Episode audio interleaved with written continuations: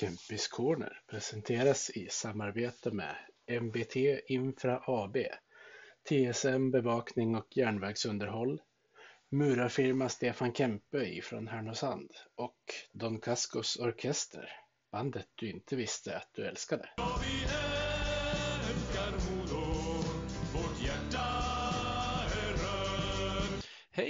Välkomna ska ni vara till Kempis Corner. Vi har kommit till det 90 avsnittet totalt och eh, min gäst det här avsnittet för fjärde gången totalt är Henrik Hinken Gradin. Välkommen tillbaka till podden Henrik. Ja, tusen tack. Med ditt fjärde gästande så är det just nu du som innehåller rekordet av att gästa den här podden. Tidigare hade du det eh, gemensamt med Micke Lågård och Oskar Pettersson. Okej, okay. ja det är smickrande. Mm. Eh, jag tänkte vi hoppar väl direkt in på den här säsongen. Eh, I och med eh, vinsten igår eh, som vi kommer snacka om alldeles strax eh, så ligger ni just nu på en tionde plats i en förvisso jämn tabell. Vad skulle du ge Modo för betyg hittills den här säsongen? Ja, men jag tycker att våran vad ska jag säga, våran målsättning är ju liksom tvi, inget tvivel om att det är att hänga kvar i SHL. Så att kan vi behålla en tionde plats då tycker jag att det är med beröm godkänt. Eh, men som sagt, som du nyss nämnde så är det ju otroligt tajt i, i tabellen. Så att eh, om en vecka kan man vara på fel sida streck igen. Så att, eh, men skulle vi hålla den platsen så är det nog över all förväntan. Mm. Ni har ju haft en, eh, en nio poängsvecka nu eh, efter en lite tyngre period som har varit innan. Eh, vad tycker du har varit talande för dels kanske veckorna innan och för, för just den här veckan? Nej, men egentligen tycker jag att under den här tiden vi förlorade eh, så otroligt mycket matcher, egentligen hela dess, nu december en speciell månad eftersom det inte spelas. Vi spelar ju en match i stort sett borta mot Färjestad och så var det uppehåll och så match Färjestad igen och så är det julmatcherna. Så att, men det är väl klart att det gör ont att förlora om man vrider och vänder på alla stenar och eh, alla lag har väl den här svackan egentligen. Det är bara frågan om vi som är ett bottenlag eh, så blir det ju medialt väldigt stort och eh, stort även för oss själva att strecket närmar sig liksom väldigt, väldigt hastigt och Eh, det gör väl lite också att man kanske glömmer bort vad den egentliga målsättningen är. Det är som jag sa här, eh, för att det var innan Skellefteå-matchen för en dryg vecka sedan. Att hade vi sagt att vi skulle ligga eh, på plats nummer 12 med två, tre, fyra, fem poäng till gode till de som är nedanför strecket så tror jag att vi hade tagit det. Men det är ju trenden som gör att tagit en trepoängare på en och en halv månad eh, ish. Så gör det ju ont och man försöker vända på alla stenar så att eh, ja, det är tufft. Ja, eh, ni gjorde ju ett lite annorlunda drag eh, och plockade in eh, två stycken eh, ja, men, in, inte aktiva hockeyspelare som var tränade med er ett tag. Eh, Anis Don Demina och, och Beros Badre. Vad, vad, vad var det som hände där? Var det någon, eh, någon som planerat sedan tidigare? Det var väl egentligen inte vi som eh, planerade utan det var en fråga vi fick eh, från, ja, jag vet inte, jag var inte riktigt del, det är väl från vår marknadssida då, det som, och vi, ja men det är väl aldrig, passar väl aldrig riktigt bra in och ta, eh, göra aktiviteter under seriespelet. Men eh, å andra sidan så lättade väl upp stämningen lite och, och grabbarna fick skratta och ha lite roligt istället. Så att det, ja men det vart så här med facit i hand och det vart väl en lyckad grej. Mm. Eh, ni har ju under säsongen också plockat tillbaka mm, Oskar Pettersson och Theo Jakobsson eh, från lån. Vad var det som, eh, som gjorde att ni bestämde er för att göra det? Ja, men det var väl för att, att ruska igång gruppen lite grann också, att det blev lite mer konkurrensutsatt på, på olika positioner. Eh, vi har väl haft, i Oskars fall så har vi väl haft planen hela tiden att att han ska vara kvar i Östersund tills dess att vi tar in honom. Vi har inte tänkt att plocka hem någon eh, bara för att sitta på bänken, utan Oskar hade vi en plan att sen kunde vi inte ha honom borta mer än 15 februari heller, för då kan vi inte utnyttja honom. Eh, så att eh, det var väl en tanke med Oskar.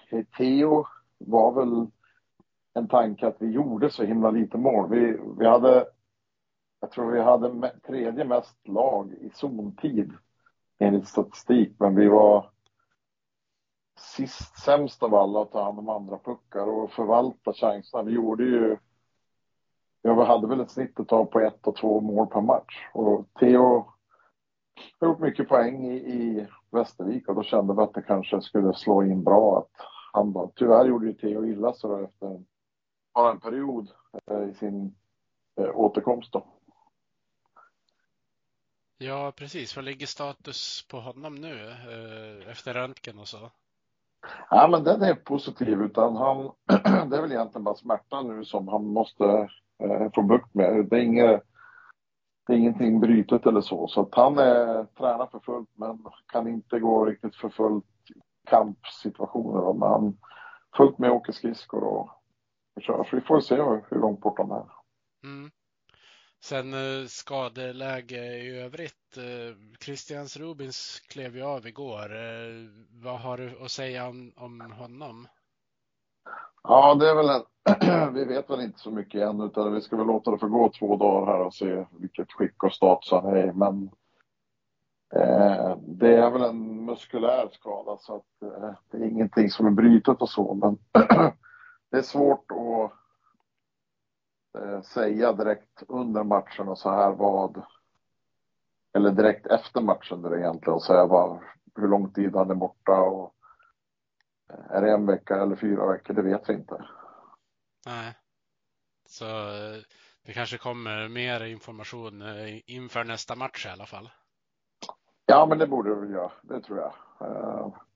Då borde vi veta lite mer hur det ligger till. Mm. Eh, på tal om matchen igår det blev ju en riktig överkörning mot eh, länsrivalerna Timrå, 7-1. Hur kändes det för dig efter den matchen?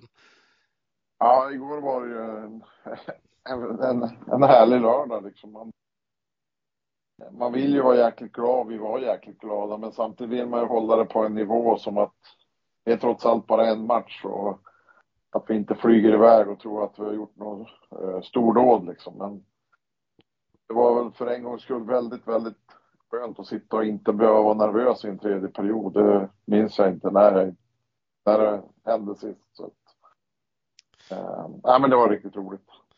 Ja, uh, riktigt fin stämning också på grund av hur matchen slutade. Ja, men det var ju en fantastisk inramning. Men jag tycker att vi har haft det mycket. Vi har ju otroliga fans och, och vår klackkultur är ju, tycker jag, bättre än någonsin. Alltså det, är, häftigt att se hur många som ställer upp, eh, även när vi har förlorat en hel del matcher här. Att vi, har det, vi känner och har det stödet som vi har på läktarna. Ja, och den här kurva Kalabel vart ju en riktig succé nu när man tittar på det ett tag efter att den invigdes. Eh, det var verkligen ett jättebra initiativ från alla sidor. Ja, det vart jättebra. Det är jättebra. Men det är som jag säger, jag tror att man måste förändra lite också för att få nya eh, nya vara intresserade av den klackkulturen också. Liksom. Det, det, tror jag är viktigt. Utan alla måste känna sig tillfreds och alla måste känna sig välkommen och för att kunna göra det här bra jobbet. Och då, det tycker jag att eh, våra supportrar ställt upp på och när klubben ställde upp och gjorde lite vad de ville så att de har mötts på ett bra sätt, det tycker jag är jättekul. Mm. Eh, kan du hålla med om att ett tag så var det lite fult att, att vara på ståplats, men nu känns det som att de, de yngre har fått lite förebilder att se upp till när det gäller just klacken och ståplatsläktaren. Ja, men jag kan hålla med om det. det. Jag tycker bara det här med att Förut var det nästan lite skämmigt om man gick med matchtröja på sig på matcherna. Idag har alla halsdukar och matchtröjor och det, det, ja, det har blivit en inramning som jag tycker är jättehäftigt. Ja. Och det, det ska ju creddas mycket på, men både Lumberjacks och MTS har ju verkligen lagt ner ett jättejobb på att få den där positiva utvecklingen såklart. Ja men så är det ju. Jag menar, det här är ju det är ett givande och tagande, men finns inte de och deras engagemang och, och, och det de gör så blir inte spelarna, tycker inte att det är lika roligt heller. Utan jag tror att det är viktigt att spelarna blir till för dem och, och för de ställer ju upp på oss hela tiden och även när det är liksom, det är en sak att vara medgångssupporter, att man bara står och hjälper laget när man vinner, vinner som vi i fjol till exempel i Allsvenskan. Men de har ju stått oss på ett fantastiskt sätt och jag tror att det är otroligt viktigt att ha en bra relation med våra fans. Ja, och det märks ju att eh, det har ju kommit betydligt mer publik i snitt på matcherna den här säsongen också. Ja, även så är det. Sen, sen tror jag att SHL, lite nyhetens behag också, men jag hoppas att det kan hålla i så att vi kan bygga en kultur här att fasen när Modo spelar hemma då vill man dit och bidra och titta på bra hockey och då får vi försöka leverera det. Men just det här tycker jag, det som är mest imponerande, det är imponerande man får se igår när det är Timrå-derby, men det har vi haft mot Björklöven och haft det jättebra också. Men stämningen som var till exempel i torsdags när vi möter Oskarshamn. Eh, 5000 personer, men det var ett bra drag på läktarna. Det tycker jag är minst lika häftigt när det är en torsdag mot ett lag som inte drar så mycket publik i Övik. Ja, verkligen. Och att de lyckas hålla igång klacken bra hela matchen också får ju med sig resten av publiken. Nej, nej men jag instämmer till hundra procent. Liksom, att de gör ett fantastiskt jobb. De är ovärderliga för oss. Mm. Eh, om vi går över till din egen insats då, nu när vi har kommit till eh, efter att eh, transferfönstret precis har stängt igen. Eh, vad, vad ger du själv för betyg på värvningarna inför den här säsongen? Ja, det är väldigt mycket ömsom vin och ömsom vatten tycker jag, om jag ska vara ärlig. Det, jag vet inte vilken ordning vi ska börja, men jag tycker att vi har många som har gjort det godkänt. Vissa har gjort det bättre än godkänt. Sen har vi helt klart några stycken som är underkända också. Eh, jag hävdar ju fortfarande att Mikael Roma är en otroligt duktig hockeyspelare. Det är väl bara han funkar inte på, på, på de platserna man kommer. Och jag tror att skulle vi sitta i samma situation igen och han var ledig på marknaden så tror jag ganska säkert att vi skulle försöka värva tillbaka honom. Alltså, inte på nytt, men om jag satt i samma situation igen. Eh, sen är det det här det jag, det jag bannar mig själv lite för, men vi hamnade i den situationen att vi hade ingen val och det är väl det här att jag vill ju helst kunna sätta alla spelare jag värvar live. Det har ju varit min, ja, lite om man ska säga ett motto. Jag har väl inte gjort det med alla spelare men de flesta och framförallt de som vi har lyckats med har vi har ju sett live. Har inte jag sett den live så kanske Mattias eller Jonas eller Micke har sett dem live på ett annat sätt. Men vi har ju faktiskt ett gäng sådana spelare i år som vi inte har sett på samma sätt som vi gjort tidigare. På grund av tidsbristen. Eh, vill jag hävda liksom. Det, det var svårt att se några spelare live i maj, juni, juli och så att eh, det är väl lite därav, jag tycker. Mm. Fullt förståeligt också. Men eh, ni gjorde ju en, en jätteträff på Lassi Lehtinen. Lasse har ju varit, tycker jag, kanske vår bästa spelare sett över säsongen. Eller han har varit vår bästa spelare hittills under säsongen. Så det, men det är som jag säger, han har jag sett live. Eh, man kan missa spelare absolut som man har sett live också. Vi hade ju sett eh, Hutsko till exempel live i, i Oskarshamn. Och, eh, det är väl med facit i hand en värvning som ja, vi var väl lite oense om det kanske, eh, tränarna och jag, men inte på grund av inte på grund av Logan Hutsko i sig, utan mer att behöver vi verkligen ta in en spelare här och nu? Vi, vi, vi har väl rannsakat oss själva lite eh, som grupp, eh, jag och tränarna. Att vi hade lite skador, vi hade lite frågetecken. då blir det lätt att man känslorna styr att vi, den här spelaren är ledig, han skulle passa in bra för oss. Vi kör. Och det har vi väl eh, kommit fram till alla, alla vi fyra som sitter, eller fem med Zacke också naturligtvis, att vi får inte bli känslostyrda i sådana situationer utan eh, utvärdera en och två gånger, men det är lättare sagt än gjort. Ja. Eh, det, visst var det lite andra tankegångar när ni värvade in Reagan? För då var det väl planerat att ni skulle försöka få in en gubbe till? Reagan, eh, som sagt hade vi inte sett live, men vi såg mycket video med honom och, och från AL. och vi, vi hävdar ju fortfarande att det är en otroligt skicklig hockeyspelare. Kanske en av de skickligaste vi har, men han har väl haft lite jobbigt med dels skador och, och dels farten. Eh, haft jobbigt med skridskoåkningen egentligen. Eh, så att eh, där ser man ju vad farligt det är att hitta en spelare på, på video. Sen, sen är det som vi sa, han hans kravbild är ju väldigt hög eftersom han var en av våra stjärnspelare som vi skulle ha. Men så tycker jag att det eh, bortsett från att han hade här en fem, sex matcher minst här innan egentligen Skellefteå-matchen borta. Som, där hade han det tufft innan det. Men det gjorde han väl två poäng igår och gjorde ett viktigt mål för oss mot Oskarshamn. Och tror att eh, få göra lite poäng. De där stjärnspelarna äter ju sin insats mycket i poäng. Och får man inte göra poäng då sätter det sig på självförtroendet. Och jag tror återigen, eh, det var en värvning vi var tvungna att göra. Eller vi, vi skulle ha in en rightare helst och en eh, forward i en topplina med Roma och Ranta. Så, att, så vi fastnade för Danny, eh, men ingen av oss hade sett honom live. Så att, eh, så är det med det. Mm. Men tittar man på, eh, det är ju något sånt där eh, konto på Twitter som sitter och lägger upp eh, siffror med avancerad statistik och tittar man på den var ju Reagan eh, den bästa spelaren i Modo igår. Så han kanske är på, på uppsving. kan vi hoppas i alla fall.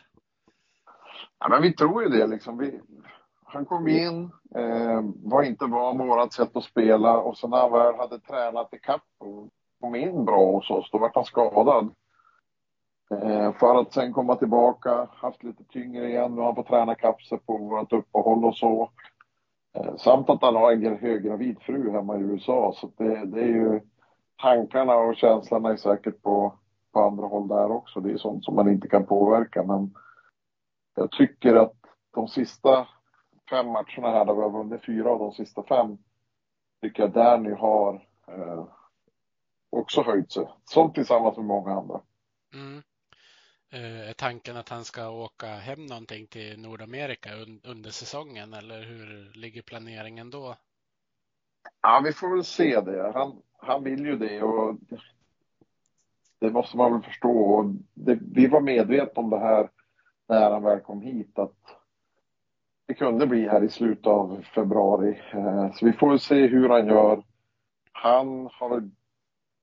Det kan bli att han åker hem någon dag eh, bara för att få träffa och se sin, eh, sin lilla bebis. Men ja, det är en dialog vi för dagligen och han tycker att det är en jobbig situation, vilket jag förstår.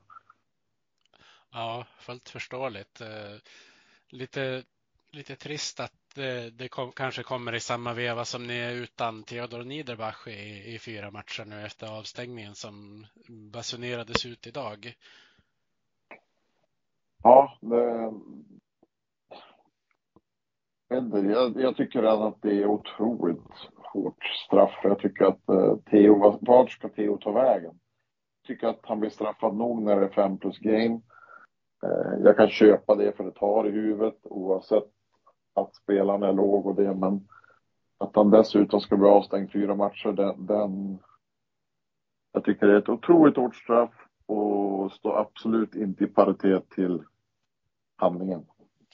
Nej, jag håller med dig för eh, det, det är väl en sak att han får matchstraff i och med att det, det, är väl egentligen eh, efter regelboken det står så att om det tar i huvudet ska det ju vara det. Men det, det känns ju väldigt tufft att få fyra matcher. Särskilt som, eh, som det, det, till och med Timrås tränare går ut och säger att det inte är så fult som det ser ut. Att, att spel, ja, och jag pratar med ja.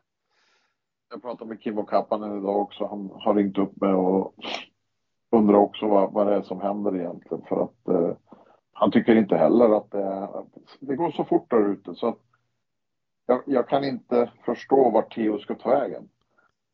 Eh, för han går in och gör sig färdig för att tackla spelarna. spelaren tappar pucken och sträcker sig jättelågt. Det finns ingen människa som förstår hur fort det går på ett par skridskor som hinner reagera på att vart ska jag ta vägen? Jag avbryter det. Det, det, det är liksom det är få förunnat som kanske klarar av det. Eh, så jag, jag kan inte se var han ska ta vägen. Nej, och sen såg jag att det stod i motiveringen att han kommer in med hög fart, men han glider väl genom hela mittzonen egentligen också. Ja, han har ju fart, men han glider ju långt före. Han är ju på väg liksom och ska få backen som tafflar till det och sätter sig i en dålig situation. Jag kan tycka någonstans, det är klart att ansvaret bärs av den som icke puckförare, men de säger att han kan avbryta tacklingen. Då kan väl kanske den som har haft pucken avbryta och inte sträcka sig efter pucken och ge bort pucken. Jag, jag vet inte. Han har inte den under kontroll så att vad är det som säger, vilket av det ena säger, säger vad som är rätt? Nej, precis. Att det blir som det blir är väl mycket just för att han får panik över att han missar pucken och vill tillbaka dit och tappa fokus på situationen han hamnar i efteråt. Jag förstår ju backen, Timrå-backens hanterande, men jag, jag, tycker samtidigt att Theo, som jag säger, blir otroligt hårt straff. Jag, jag kan köpa om vi kanske hade fått en match men, men jag tycker vi fick ett hårt straff nog när det blir fem minuter powerplay. Det kan jag acceptera för den tar i huvudet. Men ja, vi har fått eh, otroligt många sportchefer och eh, andra hockeyfolk som har hört av sig idag och tycker att svensk hockey är på fel väg om det ska bli fyra matcher på en sån där grej. Mm. Eh hur, eh, på, med tanke på när, att du nämner boxplayet nu, eh, hur, eh, hur mycket har det ställt till griller i huvudet? Jag vet att TV4 Play har varit väldigt inne på att Modo haft dåligt boxplay om man ser till hela säsongen i alla fall. Ja, det blir ju ett jäkla fokus när siffrorna är sådär. Sett till bortsett, från, nu kan jag inte exakt, men om vi tar bort de 20 första matcherna och 20 sista så har vi betydligt bättre siffror. Vi blir ju otroligt straffade för att det, var, det ramlade in så otroligt mycket i början. Eh, jag tycker att vi har spelat bra boxplay på slutet här och eh, går, som vi säger, en femma. Eh, vi klarar den till, vad är det, 12-19 sekunder kvar någonting, jag kommer inte ihåg exakt. Men Eh, det har varit lite mycket stolpe ut tycker jag, eller stolpe in när det gäller för motståndarna när det gäller vårt boxplay. De har gjort mål i sista sekunden eh, etc. Etc. Men eh, jag vill ändå hävda att det har nästan varit jobbigt när man kommer ner i tränarrummet för de nöter och nöter och vill liksom få det att funka och jag ser vilket hårt jobb de lägger ner tränaren där nere tillsammans med de spelarna som spelar och om man inte får utdelning på det då så är det jobbigt. Ja, eh, jag vet eh, när jag var, var till Hägglunds arena innan säsongen såg jag att de hade både skrivit ner eh, powerplay och boxplay procent så de har ju garanterat jobbat på det väldigt länge. Ja, ja, men alltså vi, de är ju trygga i någonting. Vi hade ju i allsvenskan ett jättebra powerplay och ett bra boxplay. Eh, sen är det ju så liksom, du, du pratar ihop det tillsammans med spelarna och känner sig både spelarna och ledarna trygga i det de gör så måste man ju vid, fortfarande köra på den eh, tesen. Liksom, för att Men eh, det är en sak om spelaren tycker det här funkar inte och tränarna är envis att det ska funka, ja då, då har man ju ett problem. Men jag tycker ändå att spelarna och, och ledarna har, har varit sammansvetsad och förstår problemet och försökt jobba ut efter det. Jag tycker de gör ett jäkla bra jobb. Mm. Eh, ni har ju nyss eh, haft eh, en, eh, en transfer deadline-dag eh, och för det någon, någon, dag innan det också, innan det stängde igen. Kan du inte berätta lite grann om hur du har arbetat runt eh, nu vart det ju Kyle Topping som kom in, men eh, du har, har, väl jobbat lite grann på en annan spelare bland annat också. Hur, kan du inte berätta lite grann om hur du har arbetat runt det där och få in den sista pusselbiten? Men vi har väl på ganska hektiskt sista två veckorna egentligen innan, för att, just för att det inte funnits som spelare på marknaden. Eh, visst har vi fått några spelare, men det är mer eh, alltså spelare som jag jag tror att jag skulle ha tvekat länge på om jag hade skulle ta in dem i ett allsvenskt lag. Eh, så det har varit svårt och vi har haft, vi har väl pinpointat ett par, tre namn som vi vill ha in som jag lokaliserar och i, i olika ligor med lag som kanske inte går till slutspel. Eh, och så har vi egentligen gjort en ranking utefter det att ja, den där skulle vi helst vilja ha, etc. etc. Och, eh, I det här fallet så var ju Kyle med en av de fem. Sen i vilken hierarki och rang han, han var i våran, det, det låter osagt då, men eh, det var hektiskt och sen när det väl kom då, när vi fick nej från eh, många klubbar. Vi fick ja från spelarna att de ville komma, men klubbarna sa nej att de inte skulle sälja eller iväg någon spelare. Eh, vi fick även nej, det är det jag menar med från Kyle också, eller från Västerås i det här fallet, dagen innan. Vi säljer inte han. Så vi la ju ner det. Så klockan sex egentligen på deadline så hade vi ingen spelare. Då sa jag till tränaren att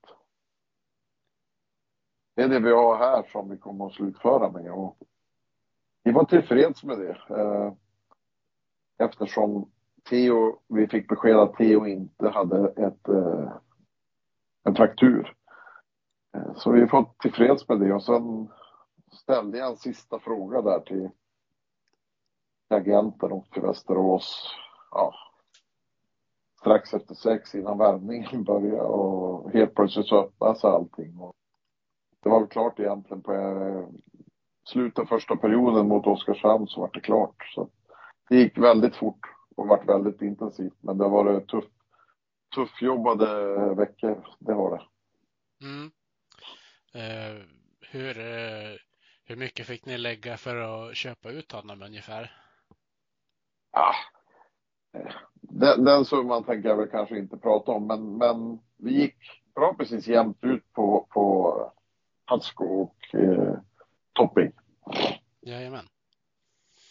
Eh, hur, eh, hur långt har du kommit i, i nästa års lagbygge? Vi har kommit en bit tycker jag. Vi är långt ifrån klar. Eh, vi är ju lite i den situationen där också att spelarna det är svårt när man inte har säkrat ett kontrakt så är det väldigt svårt att värva de här spelarna som du absolut vill ha och de du typ svenska spelare till exempel som antingen ska vända hem från Nordamerika, vara i Finland eller någon annan liga. Eller för övrigt i andra SHL-lag, när man inte har ett säkrat kontrakt. Jag förstår på ett sätt spelarna också att eh, de kan få, vi säger att de attraheras av ett riktigt bra bud av oss och att Modo, vi vill verkligen ha dem. Så väntar de och så skulle vi till exempel åka ut i slutet av, av mars, i början av april så det är ju, många har ju satt sina trupper då, då får ju den, de eller den spelaren liksom betydligt mindre lön. Eh, han får säkert ett bra jobb i någon annan klubb, det tror jag, men mindre lön och kanske inte får spela på den plats de vill eh, i, geografiskt. Så att eh, det, det, är ett litet moment 22. Eh, men å andra sidan så vill jag hävda att hur eller hur så kommer vi komma bättre förberedd på det in i i silly season och transfers transfercirkusen. Eh, mot för det var i fjol. Då var vi ju sist i Europa på, på bollen. Så att eh, vi ligger betydligt bättre till än i fjol eftersom vi inte var SHL-mässiga då. Men eh, samtidigt så är det, det är svårt att rekrytera absoluta topparna. Ja, kan det vara en av anledningarna till att du, du och Josh Dickinson inte har kommit överens om en förlängning också? Eh, ja, men vi har en jättebra dialog. Vi har haft det ända från dag ett. Egentligen Josh kom hit. Eh, han vet vart han har mig. Jag vet vart jag har honom. Men när Josh har gjort en så bra säsong som han har gjort så är det klart att han blir attraktiv från andra eh, klubbar. Och, eh, vi hade ju som sagt en väldigt dålig trend här ett tag. Och för Josh är det ju, som import är det ju ännu tuffare liksom. Skulle han, ja men jag skiter i dag X. Jag får jättebra betalt för att jag trivs och vill stanna i Modo. Så åker Modo ut. Ja, då sitter ju han med kanske inte ens får ett kontrakt i Sverige för att då är importplatserna till mycket tillsatta. Alltså, ja, det, är, det är tufft att vara eh, spelare idag och tufft att ha klubbar som slåss i nedre regionen också. Så enkelt är det. Ja, Uh, enda likheten är väl att bägge vill ha nästa säsong klar så fort som möjligt. Men det är ju som du säger, när man inte har det där, uh, man inte kan visa vilken serie man ska vara i, eh, kan det ju vara lite, lite vanskligt såklart. Ja, ja, och när det gäller Josh, jag menar, vi har varit öppna från, vi har hållit på med det här sedan i december och eh, det är väl egentligen otur kan jag tycka att vi inte var överens eh, riktigt i december. För nu har ju, sen hade vi våran mörka januari, vilket har väl gjort att det har dragit ut extra mycket på tiden och, och att eh, jag måste förstå och respektera Josh och förstå Josh också att han ser över olika andra alternativ. Men jag tycker det som jag respekterar honom mest på är att jag tycker inte man märker ute på isen att han har, det är tufft som spelare också att inte veta vart man ska spela nästa år och ska jag välja mod. Han trivs som fisken i vattnet här men så det är tufft men jag tycker det bästa är att man ser ingenting av det på isen. Han är ett fullbordsproffs som, eh, som ger allt i varje match i alla fall. Mm. Väldigt omtyckt bland supportrarna också, helt klart. Ja, det förstår jag. Det är en fantastisk människa, men en riktigt duktig hockeyspelare. Så jag hoppas så att vi ska komma till en lösning inom en snar framtid här. Mm. Ni har ju eh, lite tuffare matcher kanske på, på kalendern eh, den kommande veckan, även om såklart alla matcher är tuffa i, i SHL. Hur, eh, hur tror du att det, det, kommer gå? Och den matchen 29 februari mot HV71 måste ju nästan bli en nyckelmatch. Ja, eh, man ser på förhandssnacket så är det nog så. Den kommer bli tuff och viktig. Jag tycker jag såg HV igår och tyckte att de spelade skjortan av Skellefteå i andra perioden. Men Skellefteå hittade ett sätt att, att vara bättre och vinna. Och jag, jag full respekt för HV och tycker att det är ett väldigt bra lag. Men vi får se, varje match är tuff och vi kan inte titta framåt att det är den matchen som gäller mycket, eller den eller den. Utan vi måste fokusera på Skellefteå på torsdag och den är just nu vår viktigaste match. Eh, kan vi nypa en poäng så är det bra, kan vi nypa två är det jättebra och kan vi nypa tre så är det suveränt. Men, men någonstans, eh, alla poäng oavsett vilka vi tar dem mot så är det jätteviktigt för oss nu i det här läget. Mm.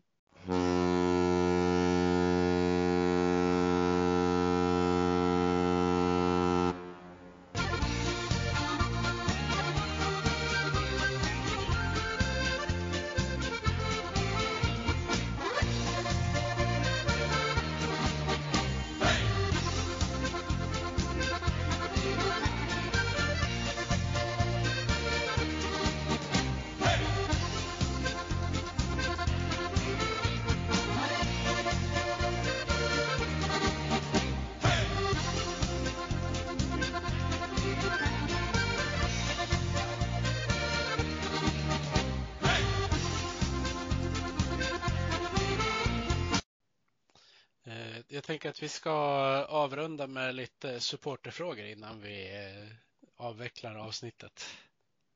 Ja. Jag har fått in ganska många, men jag kanske inte hinner med alla. Det beror på hur, hur lång tid de tar att svara på. Jag har en, en Jonas Jakobsson. Han frågar, vet, vet Henrik egentligen hur många klubbor han sköt av som point i PP när vi klev upp med ÖSK? eh, jag att jag har ingen aning, men det var, det var alldeles för många. eh, en eh, Anders på Twitter, han säger att det hade varit intressant att höra Hinkens resonemang kring balansen mellan lirare, typ Ranta och Woods, samt mer hårdföra spelare. Där har han Vela som exempel. Eh, hur, hur, resonerar han kring detta när han bygger ett lag och hur ser han på den balansen eh, både historiskt och i dagens Modo? Nej men jag tror ju helt klart att så här med facit i hand så saknar vi nog typ Vela. Eh, eh, grejen var ju att vi inte kunde behålla honom och att vi satt ju på så enormt många kontrakt eh, med spelare som, som vi hade befintliga avtal med och vi var ju tvungna att bygga spets, eh, fylla på uppifrån i vårt resonemang efter säsongen. Men jag tror helt klart att man är beroende av att ha ett par, tre riktigt eh, fysiska killar som kan gå i bräschen eh, när det är lite tamt och när det är lite lojt och skapa utrymme. Jag tror det jag sa i början av avsnittet här att det är lag som har tredje eller fjärde mest zontid i SHL. När vi är sist i ligan och fångar upp de här puckarna efter skott och returer och andra puckar. Det tror jag beror på att vi har för lite folk som går in i hettan och där det, där det gör ont och där det är tufft att vara. Så det, jag tror absolut att det är en viktig position. Mm. Det kanske är lättare att få in folk som gör det om, om laget är i lite bättre form såklart, men det är en helt annan fråga. Mm. Eh, Sebastian Ingelsson, han undrar hur många spelare ska in i, i nästa års trupp? Eh, då tänker han på SHL. Ja, vi bygger bara på SHL. Vi tittar bara åt det hållet. Eh, vi, vi har inget annat fokus utan ja, men det är väl en fyra, fem stycken i alla fall. Det, det tror jag. Minst. Ja. Beror på vad som dyker upp på marknaden också kanske? Ja, fast samtidigt så måste vi ju ha några som har kontrakt som, eh, som vi måste fundera på liksom om vi ska kvar också. Men jag gissar någonstans att från den befintliga trupp vi har idag så är det väl minst fem i alla fall. Mm en Twitteranvändare som, som kallar sig för Dansk BB. Han undrar, är det några gamla modoiter på väg in? Alla vill se bekanta ansikten. Eh, jag önskar att det kunde vara så, men det är väl klart att vi för dialog med några stycken eh, utan att nämna några namn. Men, eh, jag förstår samtidigt att det är tufft att lämna om man är i Nordamerika och vill antingen är man etablerad eller så vill man försöka nå drömmen att bli, vara NHL-spelare. Så att helt klart så för vi dialogen och, och har en bra dialog tycker jag också med många som är uh, uppfostrade och spelat Modo tidigare men jag törs inte lova någonting. Nej. Eh, han undrar också vad blir namnet på nästa säsong när eh, hundåret är över?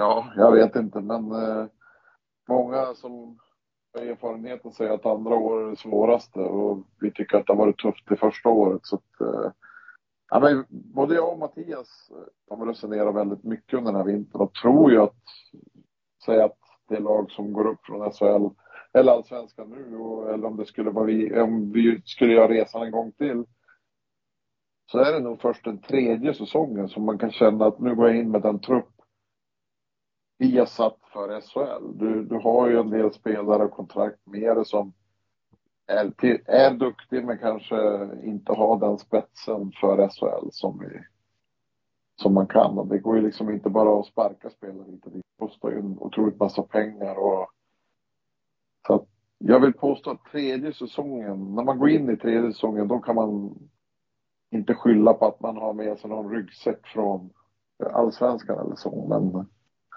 så vad vi ska kalla den nästa år, det, det vet jag inte, men eh, fullt ut att det kommer bli tufft. tufft och hårt år också nästa år. Mm. Sen undrar han, är vi fortfarande den mest hatade sekten? Det hoppas jag eh, att vi är. Eh, vi ska vara det som motståndarna tycker är värdelöst och, och andra föreningar tycker att det är gnälligt och så. Men vi ska stå upp för varann och för våran stad och för våra fans. Det, det tycker vi är viktigt. Mm.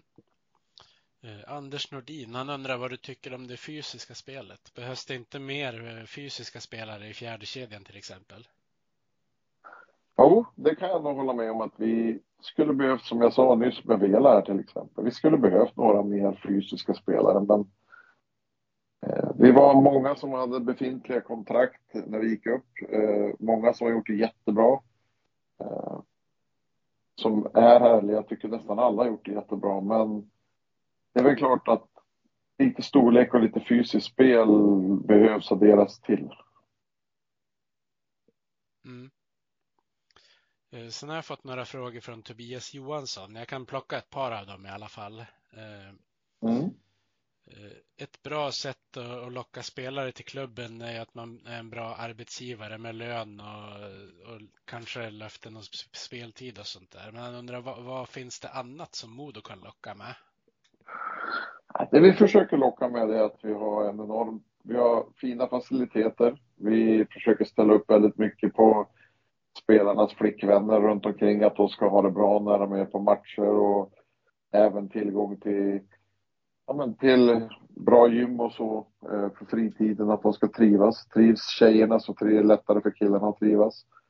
Eh, vi försöker ställa upp med bra service när det gäller lägenheter och så och bra boenden. Så vi, vi är ju som sagt ingen storstad, vi är inte eh, Stockholm, utan vi får försöka locka med det vi har och vi har ju en fantastisk stad. Så att, men vi får locka med lite annorlunda saker. Mm.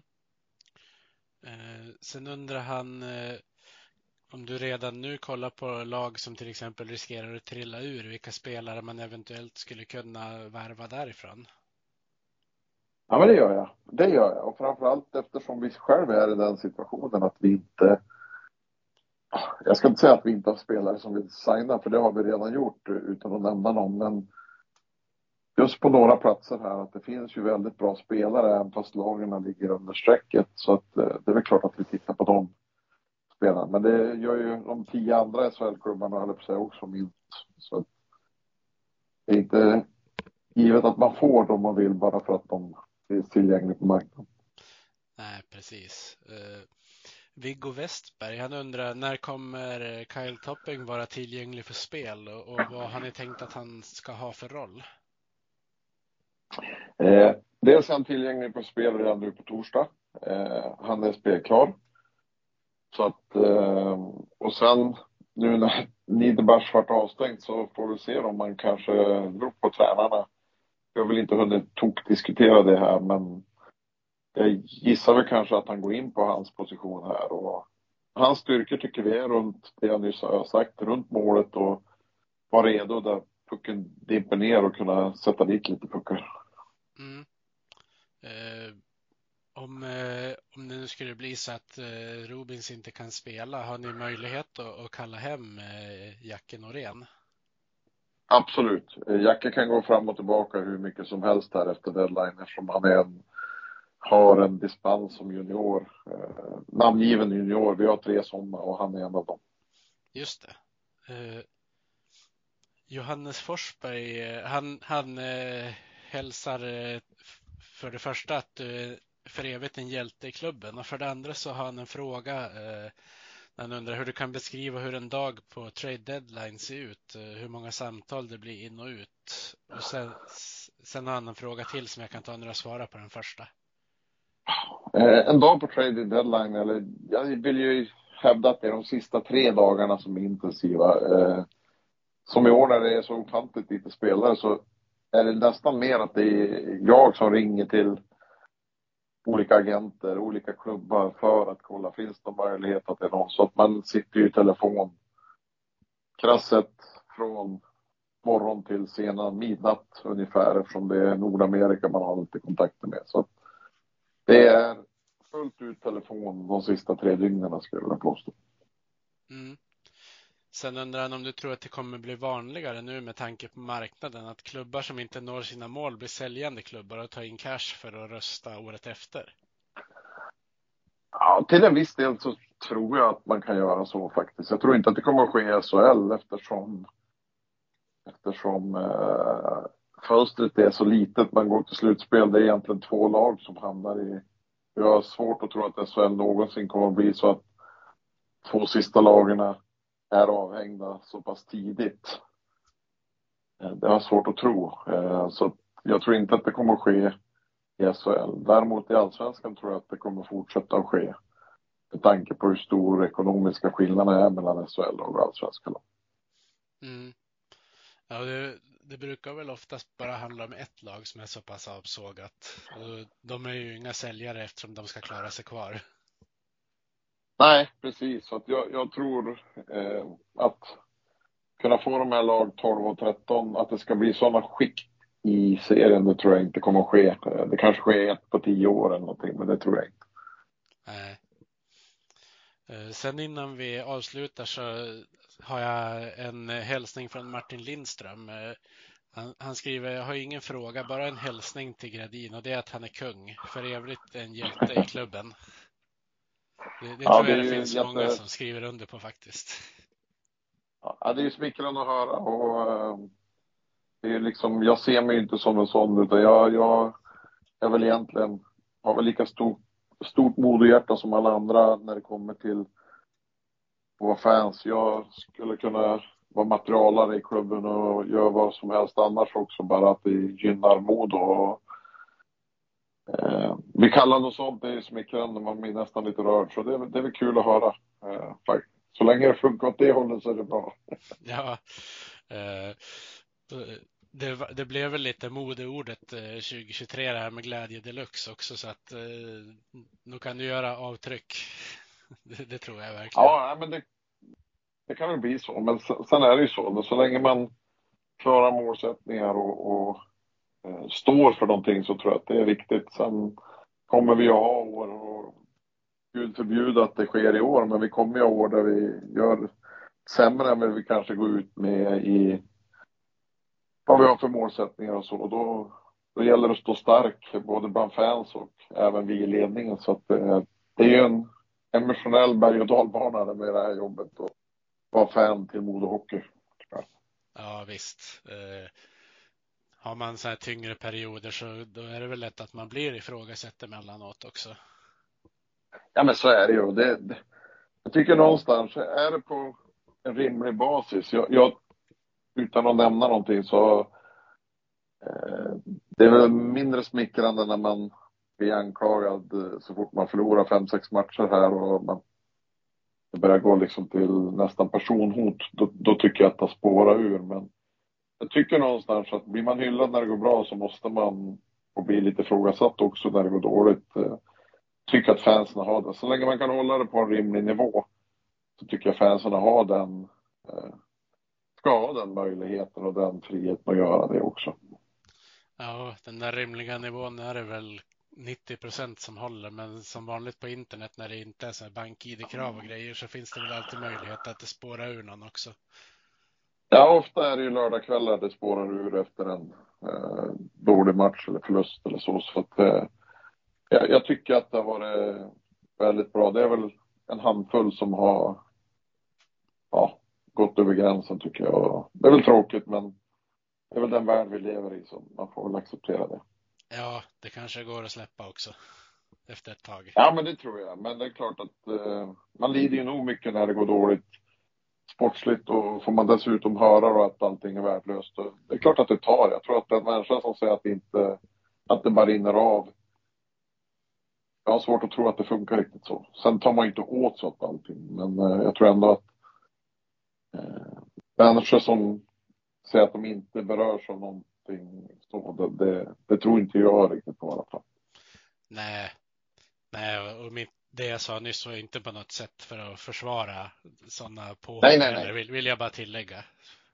Bara nej, nej, nej, jag tog det inte så heller, utan jag, jag tycker att det är supporter och fans stora rätt att vilja veta när det går, när, varför det går som det går ibland. Och, men ibland är det svårt att svara på ibland är det svårt och man gör ju ingenting. Fick man välja så vill man ju helst ha succé hela tiden, men det, det kommer ju aldrig att ske och det är väl den tjusningen med sporten också som, som jag sa nyss att det är en emotionell berg och dalbana att vara involverad i modehockey, både som fan och som spelare. Vilket jag tror att det är många andra klubbar också, men vi skiter väl egentligen hur andra har, utan vi står upp för vårat och Modo är vårat hjärta liksom. Så det är det som är det viktiga för oss. Precis. Och med de eh, orden så avrundar vi det här poddavsnittet. Så jag får säga ett stort tack för att du ställde upp Henrik. Tack så mycket. Tack själv. Så säger vi tack till alla lyssnare där ute och så hoppas vi såklart att vi får avsluta säsongen med eh, och, och nå den toppen på den där emotionella berg och dalbanan. Ja, vi får hoppas på det. Jajamän. Så tack ska du ha. Tack. Vi hejar på Vit och grön. Klubben i hjärtat, en känsla så skön. Övik, ja, Övik, ja, där trivs vi bäst. Med matcher i lyan, ja, då